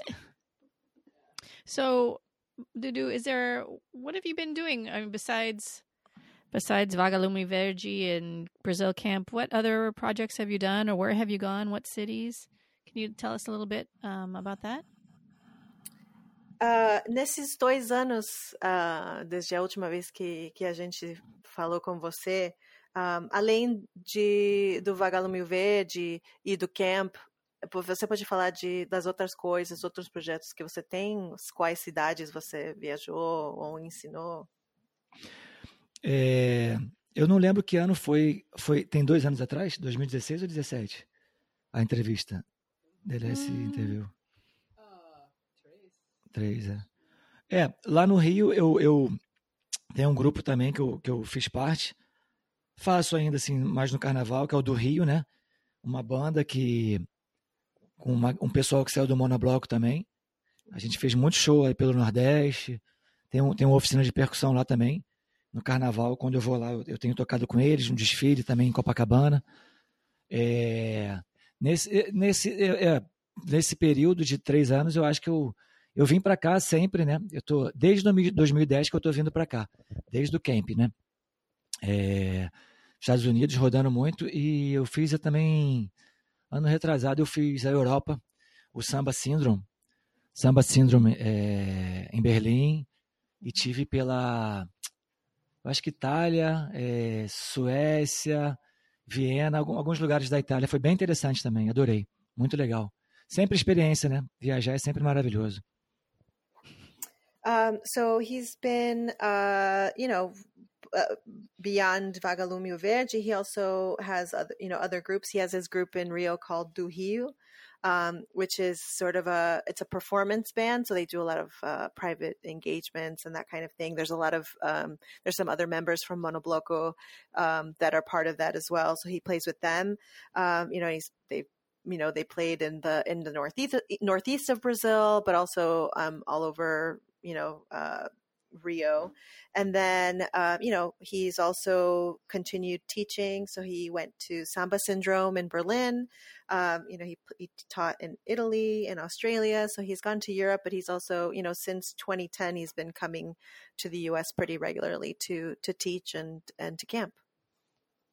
É, e, e no carnaval eu, eu tenho tocado no, nos últimos anos, depois da Portela, né, que eu toquei alguns anos lá, eu estou lá na Tijuca, que está sendo sensacional. Assim, uma bateria maravilhosa, uma cadência que eu a, a, gosto muito da energia da Tijuca. Eu tenho tocado lá, muito legal.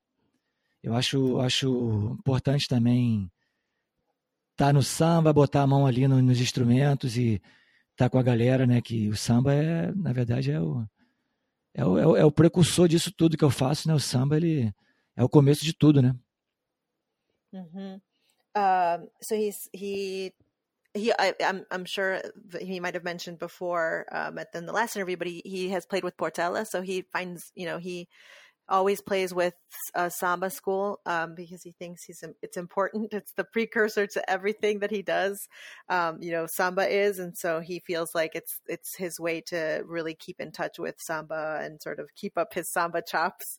Um, and he's lately been playing with Tijuca um, because he, you know, with the bateria there, he really feels like they have, you know, a really good energy right now, and so he's, um, you know, he thinks it's important to sort of keep uh, keep tabs on what the samba schools are doing to sort of influence what he does. But uh, but that's what he's been doing um, in terms of uh, carnival and and and uh, carnival batucada.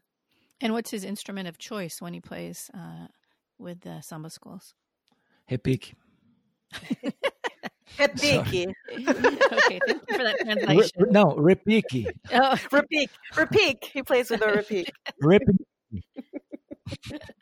Portela, I played, é, Portela eu tocava caixa. Hum. Caixa.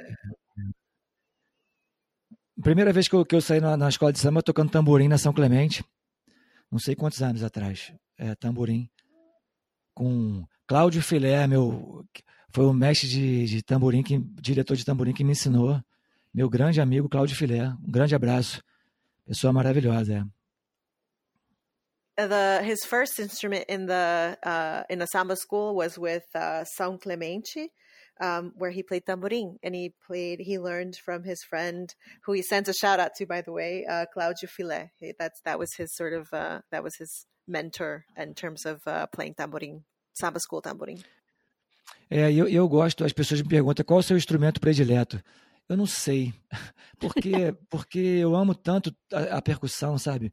Eu, eu coloco a mão em tudo, eu, eu quero aprender tudo e eu vivo cheio de dor no corpo. Eu tô com o ombro aqui inflamado porque eu quero eu quero tocar sempre. Eu, eu, eu, Eu não, às vezes eu, eu me apaixono mais pelo tamborim, às vezes mais pelo repique, às vezes é caixa. É, eu, eu, tenho estudado muito agora timbal e caixa em cima, timba conga. Cada, cada hora eu, eu, eu, quero eu quero aprender porque eu preciso aprender, né, para poder ensinar, né. Eu preciso fazer meus arranjos, eu preciso e é bom para mim escola de samba também eu, eu, eu, eu mudar os instrumentos porque é importante para pegar a prática, né. Não tem outro caminho se não for a prática, né. Não tem outro.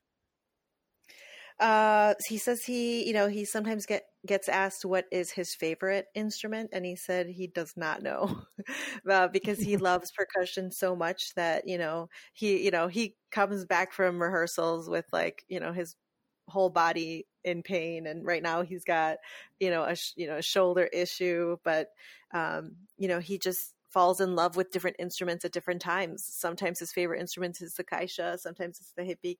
It, it, ebbs and flows like who, what, you know, instrument he loves at the moment.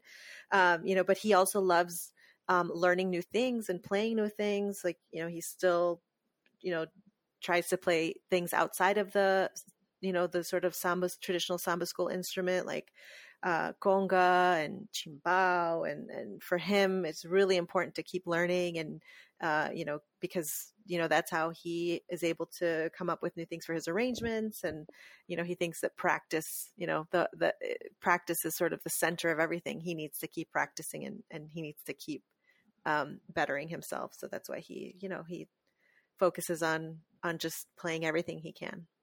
What about something like a string instrument like cavaquinho or guitar? Has he ever tried that? No. é, a, Diana, a Diana, eu sei que você entendeu, mas ela quer saber se você já tentou tocar um instrumento, não sei se se diz assim em inglês, acho que se diz lírico, um instrumento lírico, né, que não é percussão. Uh -huh. percussão. Você já tentou? Não, é, eu tenho, eu tenho o meu dedo, ele não, ele não, a minha mão eu não consigo. Dói, dói demais. Minha mão é dura. O meu, meu dedo, ele, eu fico, eu até gostaria, mas eu sinto muita dor no meu dedo, de, a coisa do hum. movimento do. Eu acho que eu tenho que praticar, na verdade, mais. Mas a coisa do, a minha mão esquerda, o meu dedo, ele dói muito, assim. E, é, não sei, nasci para dar tapa. Nasci para dar tapa. so he, he, was saying that uh, you know he would love to learn, uh, but he's never you know he says his his his fingers weren't made to play you know instruments like that. He said they hurt a lot, and so he's just never. He said maybe he needs to practice more or, or get beyond that pain, but he says he's never been able to, and you know he thinks that he he was born to to slap was basically what he said. Na verdade, eu, eu comecei estudando na, na época da escola.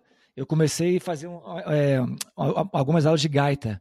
Eu tinha uma gaita, eu tocava uma gaitinha, mas aí não gatinha, gaitinha. so he started doing uh, when he was younger. He did class harmonica classes, yes. um, but uh, yeah, I guess I guess it never went anywhere. I guess not. oh my gosh. Courtney? Yeah, so I have one of our most popular questions, or at least one of our most commented on questions when I talk to people, when people talk to me about the podcast. Um, in the United States, we don't have experience running groups, and there's not a lot of people, other people running groups here to ask and, and get recommendations. But how you have a lot of experience with this, how do you deal with conflict in the groups that you've you've worked with? You know, you've been working in these groups for a long time, and how do you deal with um, with players who just aren't getting it and and maybe it's because they're not practicing or maybe it's because they just don't have the talent for it but how do you deal with this in your groups? It's a it's a a thing really important um, to deal with in groups. It's hard. It's emotionally difficult. Uh, então é, nos Estados Unidos é, talvez as pessoas que têm grupos de samba ou grupos assim uhum. de percussão é, não tem não tem esse hum, essa experiência de lidar com coisas dos grupos, né, que vem com ter um grupo de samba, um grupo musical assim de comunidade. Como você é, acho que assim é a palavra lida, né? Como você lida com é, conflitos entre pessoas, ou talvez com alunos ou pessoas do grupo que não, talvez não estão tocando no nível dos outros, seja porque não tem talento ou, se, ou não tem tanto talento, ou, ou seja porque não tem dedicação. Como você lida com esses conflitos diferentes de ser diretor de, de uma de um grupo de, de música? And and deal with that, but also maintain the community aspect. É, como você sabe, como você porque acho que é uma coisa que você tem que ter um, um você está tentando criar comunidade, como você falou, né? Então, às vezes, uhum. ter que lidar com esses conflitos é difícil. Como você tenta, talvez, é, como você passa por essas coisas, o que você faz para melhorar essas coisas que talvez acontecem nos grupos? Essa é a parte mais difícil, talvez, desse trabalho, porque tem pessoas maravilhosas, né, que você se apaixona, né, amigos, né, e, e realmente o cara não tem como participar, né, é assim, eu, eu falo que é 0,2%, que é aquele cara que realmente, eu acho que a maioria até dá para dá para tocar, assim, mas é muito difícil porque é, é, em grupo e o grupo precisa ser homogêneo, né? E aí se tem uma pessoa que destoa, que ele, ele atrapalha pra caramba e, e às vezes, e geralmente essa pessoa não sabe que está atrapalhando, né? É muito complicado. O melhor aluno para mim é aquele que tem talento e, e tem a humildade para saber que, pô, não, eu preciso estudar mais. Né? Esse é o melhor aluno. E o pior aluno é aquele que o cara não, não tem noção ele quer participar. A gente tenta o máximo, né, com todo o amor, com todo o carinho, tentar que ele participe, né? Que, mas às vezes é muito complicado. É, é, difícil essa parte. Uh, he thinks that's the hardest part. that's the hardest part of the job. Um, you know, sometimes, you know, he says that you have these, you know, people that you play with who become friends, right? Who you're very passionate about as a person. Um, and he says that it's it's not, you know, it's it's a very small percentage. He's like it's a 0.02 percent of people who, you know, who don't who aren't up to you know because the group has to be homogenous right? A group has to sort of grow together. And so sometimes you have that person who just does not get it or just you know not only do they not get the music or the arrangements or whatever it is but they also don't know that they don't get it. They don't they're not aware that they're sort of getting in the way of of the the group advancing. Um you know, for him, the best student is the one who can recognize their faults and say, I need to practice more, or I need to do this, or uh, XYZ to get better. Um, but he says, you know, he, he doesn't really offer a solution. He just says, you know, that he recognizes that that's definitely the, the hardest part of, of the job. Na verdade, para mim, é, eu amo dar meus workshops. Eu vou, dou workshop e saio, vou embora, porque realmente ter um grupo é complicado, assim. Eu já, já tive diretores aqui me perguntando como é que eu faço, porque tem pessoas entrando no grupo, são, não sabem nada, e só que esse grupo já existe há anos. Aí, aí eu quase eu falo, se vira, se vira, dá o seu jeito. Porque, porque é muito difícil, assim, você, você talvez tenta botar ele num, num instrumento que o mais simples de todos, né? Às vezes não sei tecnicamente o surdo de segunda, mas também se ele é muito ruim no surdo de segunda, o surdo é muito importante também, né? Talvez eh, fazendo tem que simplificar até talvez a pessoa infelizmente ir embora, porque é muito difícil, essa parte é muito chata assim, quando você tem um grupo e a pessoa não e todo mundo quer participar de um grupo, né? A batucada ali é, é, é sensacional, as pessoas querem querem é, socialmente é muito divertido estar estar num grupo, mas é difícil. Quando se profissionaliza é mais fácil, né? Porque você pode juntar os melhores e, e fazer um grupo. Mas quando se trata de uma comunidade, sei lá, é, essa parte é muito difícil, assim, é caso, caso por caso, entendeu? Uhum, uhum. Um, para a pessoa, não, a pessoa não ficar triste, né? Para a pessoa não claro. ficar. Porque eu já, é. já, já perdi alunos assim, já foram embora do Banga, de, de, de, de, algumas oficinas, porque não tem jeito, não tem jeito. Pô, me desculpe, eu te amo, tu é meu amigo, mas pô, não tem como. Você não, você não, não, você não seu, seu, seu ouvido não, não é muito, é, é, muito chato. Essa parte é muito chata. Yeah. Um, so you know, he says that that's you know the worst. That's the worst part. Sometimes he, you know, he kids that he, you know, when he goes to workshops, that you know he he'll do a workshop and leave because you know, and definitely there'll be a director of some sort asking him sort of these sensitive questions of like, how do I deal with, you know, a person who can't play or you know and and his his you know his internal dialogue to them is like well figure it out because i don't know either and um you know he thinks it's easier when you're in a professional group setting. It's different because you, um, you know, you're in, in, a professional setting. You can call the musicians that you want, right? You can call the musicians that you um, that you need to to to, to perform with that you know are going to do the job right. Um, but sometimes it's you know it's sad that you sometimes lose you know he's lost he mentioned he has lost students um, that way where he's just had to be honest and say you know i love you. You're an amazing person but this maybe this isn't the right thing for you. Um, you know because you can try putting them on the easiest instruments for example like a surdo de segunda but even that you know surdo is so important. It's so important. Mm-hmm. even though it's simple it's you, it's something that you can't mess up. Um, mm-hmm. and you know everybody wants to be part of something and so that's the saddest thing when you have to tell someone that maybe they they can't be part of that. So yeah he agrees. It's the, it's the hardest part. É, eu tento eu tento eu tento ajudar até onde eu posso né? Tento eu tento ajudar até onde eu posso mas às vezes mas é, é muito pouco é muito pouco a porcentagem é, é baixa assim de, das pessoas que realmente não têm o resto a gente dá um jeitinho a gente faz uma mágica ali a gente trabalha bastante para juntar todo mundo, né? He, he says it's very few the people who who were just like kind of the you know quote unquote lost causes. He says that there's always a almost always a way to get people playing, um, whether it's simplifying rhythms or you know putting in on the easiest easiest instrument. There's always something to be done. There's a really small percentage of people who who just ultimately just are not a good fit for for the groups. It's a small percentage of the people, but a huge percentage of the angst.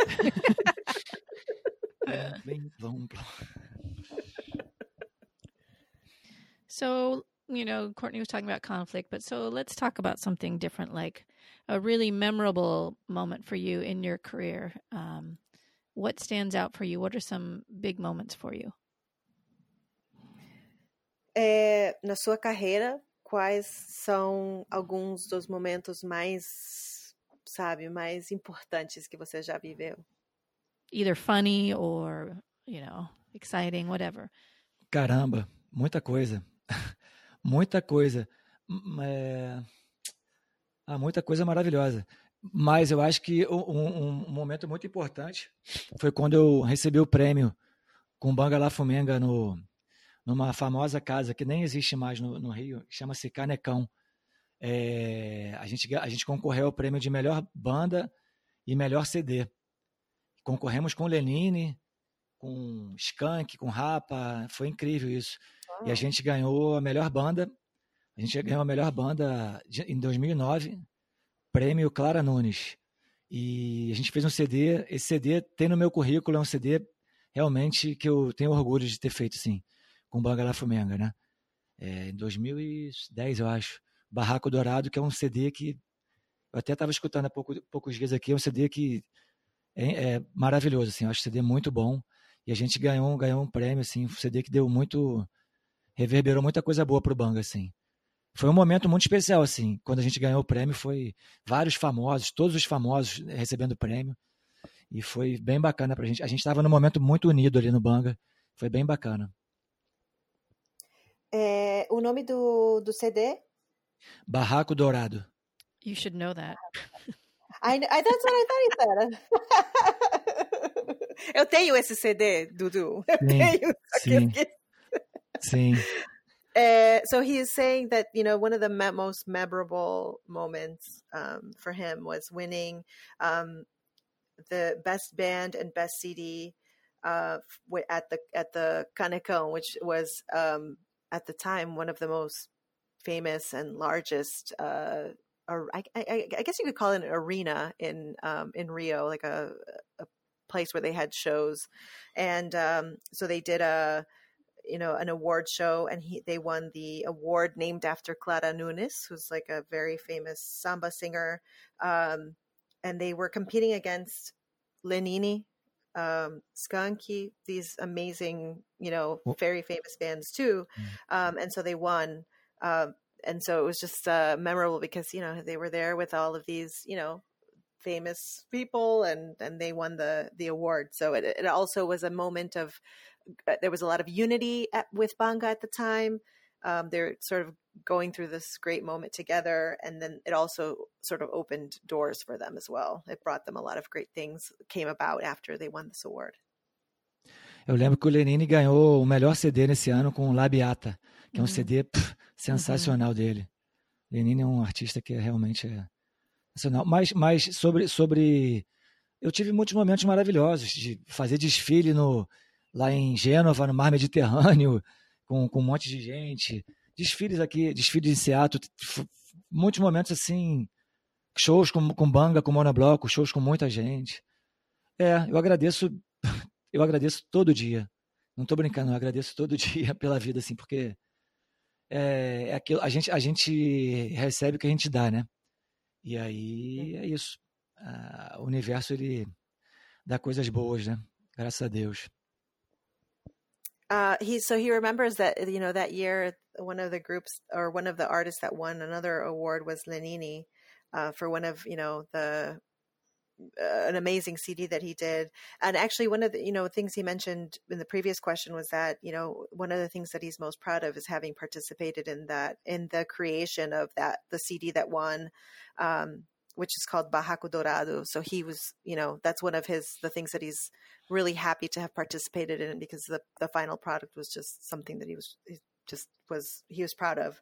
And then um you, you know the other things that he's really happy about is is just the different parades that he's been able to participate in from you know playing with a group in Genoa, you know, along the Mediterranean and, and different shows with different groups and and and and artists. Um, you know that th- those those moments of playing with different artists is is you know what he thinks is is the most uh, rewarding things and the most memorable things. And he says that he, um, you know, you you get what you what you put out there, and so he's you know he's thankful every day for the things that he's been able to to experience. É, é, é, é, é legal essa coisa de, de circular por, por muitas. De, do pop, né? Eu, eu circulei muito pelo pop, né? E pelo, e pelo, pelo samba, né? Isso dá uma riqueza muito profunda, assim, né? De viajar, de ter tocado com o Milton Nascimento, é, Elza Soares, em Portugal, nem Mato Grosso. Essa, essa coisa de, da percussão pop, que eu também sempre gostei de fazer, né? E também o samba tá junto, e aí isso me enriqueceu muito, né? Me enriqueceu muito, né? É, foi sensacional para mim. Enfim. Uh, he, you know, he talks about how he's been able to sort of work and play in these genres that transcend, you know, samba. He he's been able to play um, pop music as well, and and and artists like Ney Matogrosso have just really enriched, you know, his musical experience. So uh, he's also thankful for that. É, esses artistas que eu toquei em Portugal foi junto foi com Banga, né? Foi com Banga e com Rodrigo Maranhão. A gente acompanhou todos esses artistas que eu te falei. Deu muita experiência assim na vida, muito legal. Um, Ney Mato Grosso, quais foram os outros artistas que você tocou? Foi o Banga fez em Portugal com a Elza Soares uhum. e o com o Rodrigo Maranhão.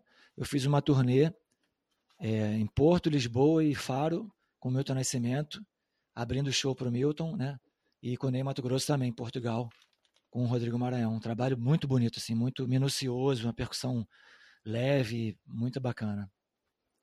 Legal. Uh, so he talks about what you know one of the um, tours that he had in Portugal, where he played in in cities like Lisbon and Porto. He uh, this was a tour that was banga, and he played with artists like Elza Soares, who's like super super famous, Milton Nascimento, who's a legend as well. Um, so it was a it was a a tour that was really special, um, just because of how well it was done and, and these these amazing artists that he got to play with, and Ney Matogrosso as well. Diana, do you want to ask the last question? Um, which one is the last question? The anything um, oh, okay, yeah. You'd like us to know? Yeah.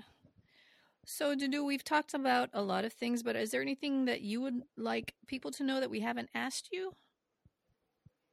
É, Dudu, a gente já falou de, de muita coisa, mas tem algum, alguma coisa que você gostaria de compartilhar, que você gostaria de, de dizer ou de falar? Ah, deixa eu pensar, peraí. Muitas coisas. É, é isso, agradecer aos meus, a vocês que, pô, é, a minha vida mudou muito quando, quando os Estados Unidos, a, a Estados Unidos abriu as portas para mim, né? Eu jamais imaginaria que eu vinha para cá e construiria uma família aqui, né? Eu, eu, eu, o meu foco era muito a Europa, né? A Europa tinha muita coisa da capoeira, do samba reggae, a percussão estava indo muito para a Europa, eu não imaginava que que, que eu vinha para cá e realmente a minha vida ela enriqueceu muito vindo para cá e, e né, para mim foi está é, tá sendo maravilhoso vendo vendo muitas coisas crescer aqui né é, e, nossa quantos amigos eu fiz aqui quanta quanta quanta história que eu já tenho aqui e enfim a, a, coisa que mais dói no coração é ficar longe dos meus filhos mas eu não tenho escolha, né? Eu não tenho escolha. Além da missão, dessa missão que eu tenho, né? É uma escolha minha também, mas eu acho que é uma missão. E eu não, eu não tenho como sobreviver na, na minha cidade, assim. Né? É muito difícil para mim o Rio de Janeiro, né? É, eu preciso estar tá aqui. Até tenho, mas é, sabe, é mais, é muito difícil. E eu, eu, enfim, eu, eu vou onde, onde o universo me chama ele, tá, ele me chama para cá, entendeu? Eu queria agradecer muito vocês por todo o carinho, por tudo, assim, né? Por tudo que vocês fazem por mim, por, pela confiança no trabalho. Muito obrigado. Uh, so he he starts with with offering thanks to uh, you know to you diana and, and courtney and, and to all the students and to camp uh, because he, he said he would have never imagined that you know when he started giving workshops he was really focused on europe just because you know a lot of rhythms were really starting to be popular there and they were you know doing a lot of of community percussion in, in europe. And so he he never would have thought that you know going to camp would have opened um, the doors, uh, you know, in such a way that he's, you know, now spends a majority of his time here in the U.S. Um, and so he, you know, he thinks that that has really enriched his life because, you know, he's he's created a family of, you know, of students here, and um, you know, he's ma- made so many friends, and even though um, it really, you know, it's really uh, hard to be away from his kids you know but right now it's, it's you know it's something that he feels that you know the universe is asking him to to be here just because it's it's you know a difficult situation in rio but you know he he's really thankful that you know he has people here in the us and his students and people who who have confidence in his in his playing and his arrangements and and his ability to get, give these amazing workshops that you know that he's able to you know create a life for himself here in the U.S. Um, and you know that's that's thanks to to the support that he gets from the samba community here. É.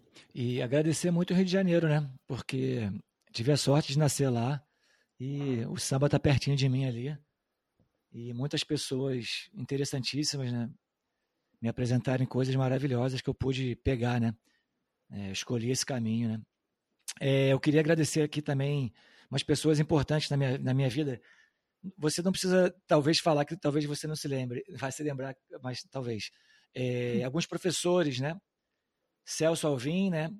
Sidon Silva, Sidon Silva do Monobloco, é, é, Cláudio Filé, é, tamborim né, de São Clemente, é, Márcio Bahia, bateria, já teve no camp, Léo Leobões, Afro Cuba, no Brasil, Neide Oxóssi, é, Afro Brazilian, meu, meu mestre, Ramiro Mussoto, que já está no céu, né? Ele morreu cedo, infelizmente, um grande percussionista. É, o, Wesley da, o Wesley da Mangueira, é, aprendi muita coisa com ele também, repique. E, enfim, Rodrigo Maranhão, Bangala Fumenga, André Bava, André Moreno, Tiago de Sábato, meus parceiros do Banga. É, novas pessoas também que eu aprendo muito. Ailton Nunes, Fabrício Reis, meu grande mestre, é, Feijão, Marcos Feijão, baterista, e muitas outras pessoas que, que enfim, muito importantes na minha vida, na minha caminhada, tá? É, não queria deixar de lembrar essas pessoas. Tem mais um monte, desculpa se eu não lembrei, mas muitas pessoas maravilhosas no meu caminho que sem elas eu não, não aprenderia muitas coisas. So he he didn't want obviously to to uh, not thank all of the teachers that he's had, all the people that have been in, you know instrumental in in in helping him learn you know these this the rhythms and his instruments. People like celso alvim who he mentioned uh, sidon silva from monobloco claudio filé who he mentioned uh, you know taught him how to play tamborim um, people like ney uh, Oshossi, Ailton uh, Nunes, who's who goes to camp. He mentioned a, a, whole litany of people, and, and he says he's sorry if he forgot anybody, but there's just been uh, so many people who have been part of his journey to to to being able to play and and and give and and pass along the knowledge that he has. É uma nova geração também muito importante que eu não posso esquecer. Fazem um trabalho brilhante. É, Júnior Sampaio, meu parceiro, é, Talita Santos, Guilherme Gustavo, no Salgueiro, Gabriel, Gabriel Policarpo e Bernardo, porra, sensacional também. Tem uma geração aí que, que eu respeito muito e, e torço muito por eles para né, fazer isso. A gente está aqui para aprender nesse planeta e para deixar coisas boas sementes, né? Não tem, não tem outra, para mim não tem outra, outro caminho. Então, eu torço muito para todo mundo que eu falei, né, os, os antigos, os novos, para fazerem coisas brilhantes ainda nessa vida. Uh, he also mentioned the the sort of new generation that's coming up. People like Junior Sampaio, Talita Santos. Uh, you know, there's uh, other names that he mentioned of of people who are doing amazing things with percussion. And and he he mentioned that you know he's always rooting for you know not only the you know the people who who taught him already, but the new people who are coming up of you know being able to create new things and and and new and create new ideas um, you know he's always rooting for for people to to do their best and and uh, you know he's thankful that they were there that they have been there on with him on his path É isso, viva o samba, viva a percussão brasileira. E agora eu preciso comer um bolo de banana que a Courtney fez aqui e tomar um café. Amo vocês, minhas, minhas meninas. Are you gonna do that one? O bolo já tá frio, pô. Oh, he says he's, he's got to go because he's got to eat some uh, banana cake and coffee. I guess somebody made. I we didn't get our banana yeah. cake, uh, Courtney. Where's our banana it's cake? On its way. It's on its way. FedEx. well, Dudu, thank you so much for coming on the podcast. I know you a lot of people in the United States you've you've done workshops at their in their groups and they really appreciate you bringing um, teaching them everything from from your culture and from Brazil. And I think I can say on behalf of a lot of those people, thank you so much for coming here. I know you spend time apart from your kids, and and it's not it's not that part's not fun, but we really love that you're here. you know, and um, I really am thankful that uh, several years ago that somebody couldn't make it to camp. So Dudu graciously made it in a short amount of time, and that is how we got to know him. So I'm very grateful for that. Yes. Que um, a gente agradece, você entendeu, né? Mas a gente agradece muito que você passa esse tempo com a gente, sabendo que, que é difícil estar longe da família, e, e também a gente agradece muito ao, universo, talvez, que alguém não foi no camp esse ano que chamaram você, né? Porque você foi para. Porque algum, alguma pessoa não conseguiu ir. E a gente, sabe, tem essa. No primeiro ano, no primeiro ano, né? É, no prime o primeiro ano que, que você foi, foi lá no, no último momento. É, chegou na hora, né? Mas a uhum. gente agradece que isso aconteceu porque a gente conseguiu te conhecer e, e criar uhum. essa, essa amizade uhum. com você. Que legal, muito feliz também. Me chamaram uma semana antes. Eu vim totalmente nervoso para cá, mas deu tudo certo, graças a Deus. And for those of you who don't know, like uh, they, you know, Dudu's first um, visit to camp, uh, which he mentioned just now, was you know they called him a week before. Uh, because I think there was an issue with uh, a visa or something like Yep. that, and so the, for the person who was supposed to go teach percussion wasn't able to go, and uh, Kathleen Hunt, uh, a, a camp student uh, who knew Dudu, and Dudu was uh, luckily was able to travel. Um, they called him a week before and asked him to come to camp, and he said, "Yeah." So And the rest is was- history. and the rest is samba history. Yes. Oh, and he also said, you know, the other before he mentioned the banana cake, I didn't want people to think that he just left because you know he was gonna go No, eat no, cake. no. But he said he said "Viva samba, viva samba, and viva a percussão." So long live samba and long live percussion, which I'm sure Ah, agree uma with. pessoa, uma pessoa muito importante também, nosso, nosso amigo Courtney, Douglas, Douglinhas, não posso esquecer do Douglinhas também, que é o grande, mé- grande diretor da Portela também, meu, amo demais. Beijo, Douglas, tamo junto. The best smile in Rio. he also mentioned Douglas from Portela. He didn't want to forget to mention him as well. Amazing, amazing. Who's also one of our previous guests. All right. Thank you so much. Thank, Thank you you, so Dudu. much, Thank Silvia, you, Diana. Thank you, Diana. Sylvia. Thank you, Diana. Diana. Silvia, thank you so much. Wow. Muito bom.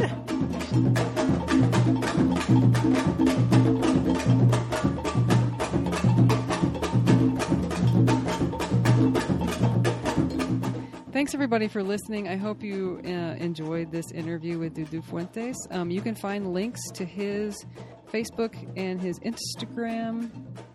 Said that weird? Instagram. Um, you'll find links to that on our website, thebrazilianbeat.com. And um, you can also just search for him. He's easy to find on there. It's D U D U F U E N T E S. And you're, of course, going to find him on YouTube. So look him up there as well. Yeah. We have shout outs today. Obviously, a huge shout out to Sylvia. Thank you so much, woman. You're amazing. What is she? Amazing. Uh, we'll see her soon too. She'll be at Brazil Camp with us for week two. So, uh, yes, she'll be helping with some uh, interviews there as well. We gotta get it. We gotta get some photos. Three Yes, of us. definitely. Yeah. Um, another shout out we have is to our friend Laurie, who uh, we were actually messaging with today. He messaged us. Uh, he's always a great uh, uh, communicator. He's always, uh, you know, giving us information and talking about things, and we love that. We love to hear from listeners, and um, he gives us the perspective from Europe and what's going on over there. So it's great to talk to him. He sent us an amazing video. By the way, everybody, it's official. I'm moving to, to Portugal. A small town. this tiny town it has 55,000 people, and the city has purchased these huge. They're like giant containers. I mean, not containers. What's the word? I'm- Like No, they are storage containers. spaces. Like storage spaces. They're like huge. Yeah, they're like shipping containers. They're like shipping containers, but they're like really, really big. And every one of them has a houses a different samba school. So they have And the, multiple uh, samba schools within this small town in yeah, in uh, Portugal. Uh, yeah. And so he has this video of like him walking in between these two um, rows, I guess, of these giant these giant buildings, and uh, they're rolling up in it. It sounds like it sounds like really awesome. They've got bars inside and all kinds of stuff. So it seems pretty cool. So yeah, Courtney's moving there. I'm moving to Portugal. Um, so uh, once again, thanks, Laurie, for listening and uh, being an active participant. That's right. What else is going on, Courtney? Brazil camp, Yay! packing up the disco party. Yes, it's like Christmas for all of us. Um, we'll we'll be heading to Brazil camp in the next couple weeks. Um, getting to play music, listen to music, sing, um, eat really good food, and you're all going to be jealous. and just be there together with no no cell phones, no internet, and just a lot of drumming and hanging out and talking and and playing music. It- Yeah. it's gonna be it's an amazing experience in the redwood trees. Yeah, so if you're um, ever wanting to go, just let us know. Mhm, There's still space. There is space. Um, and for future years, there also is work study. So if you know you can't afford to pay the full amount, you could always work part of that off and um, and get your. That's what I'm doing. Yeah. I'm working in the store. Come by and say hi. If you're at Brazil Camp, come Yeah. by and say hi. I've been working too. I'm kind of. I do everything. so, Yeah, do. uh, so um, yes, Brazil camp. Uh, our Christmas ends August. Yep. Yep. All right, everybody. So you can find us on Facebook. You can find us on Instagram and Twitter. Um, please rate us on Apple Podcasts. And you know, one way you can support us without spending money is suggest our podcast to a friend. I know you all are playing in baterias and, and in groups and standing right next to people. Tell the person next to you. Have you heard about the Brazilian Beat podcast? Why, no, I haven't. No, I haven't. Well, you should listen. They're great. That's how it goes. That's how it goes. so if you want to find out more, you want to find out more about our guests and see pictures of them and see pictures of us, you can go to thebrazilianbeat.com. Email us, thebrazilianbeat at gmail.com. Also, um, like, look us up and message us on Facebook. Um, like I said, we're on Twitter. And uh, yeah, we're on a bunch of different podcast players. So yeah, look us up. Get in touch. Tell us about your groups. Tell us what's going on. Um, wanted to also um, give a shout out to My Samba Diary. Um, they linked us in their um, blog this week and uh, posted our interview with Mestre Ailton Nunes as he's going to be um, in Finland teaching. I believe. Courtney, do you know when that is? No. He will be teaching in Finland, though. And uh, thank you so much for uh, posting that because we have had a few more um, likes on Facebook. So that's always good to know. Um, and hopefully they'll also listen to the Facebook, or hopefully they'll also listen to the podcast. So thank you very much, Waleed at um, mysambadiary.com. Yeah, he posts like really interesting um, kind of summaries of going to all these events all over Europe that happen in the summer. It's a it's a cool. Because there's a ton, there's a ton of stuff that happens in Europe. million. There's a million. So yes, Jealous. thanks, Waleed. Yeah, thank you. I also wanted to uh, mention um, Maracatu Brazil has been posting some really great videos um, Oh yeah. on Instagram and Facebook, and we've been reposting those. Um, they've been having some really great workshops, including um, our friends Michael Spiro and Georgie Alabe. They were there, um, I think it was a couple weeks ago. So just a great big shout out to.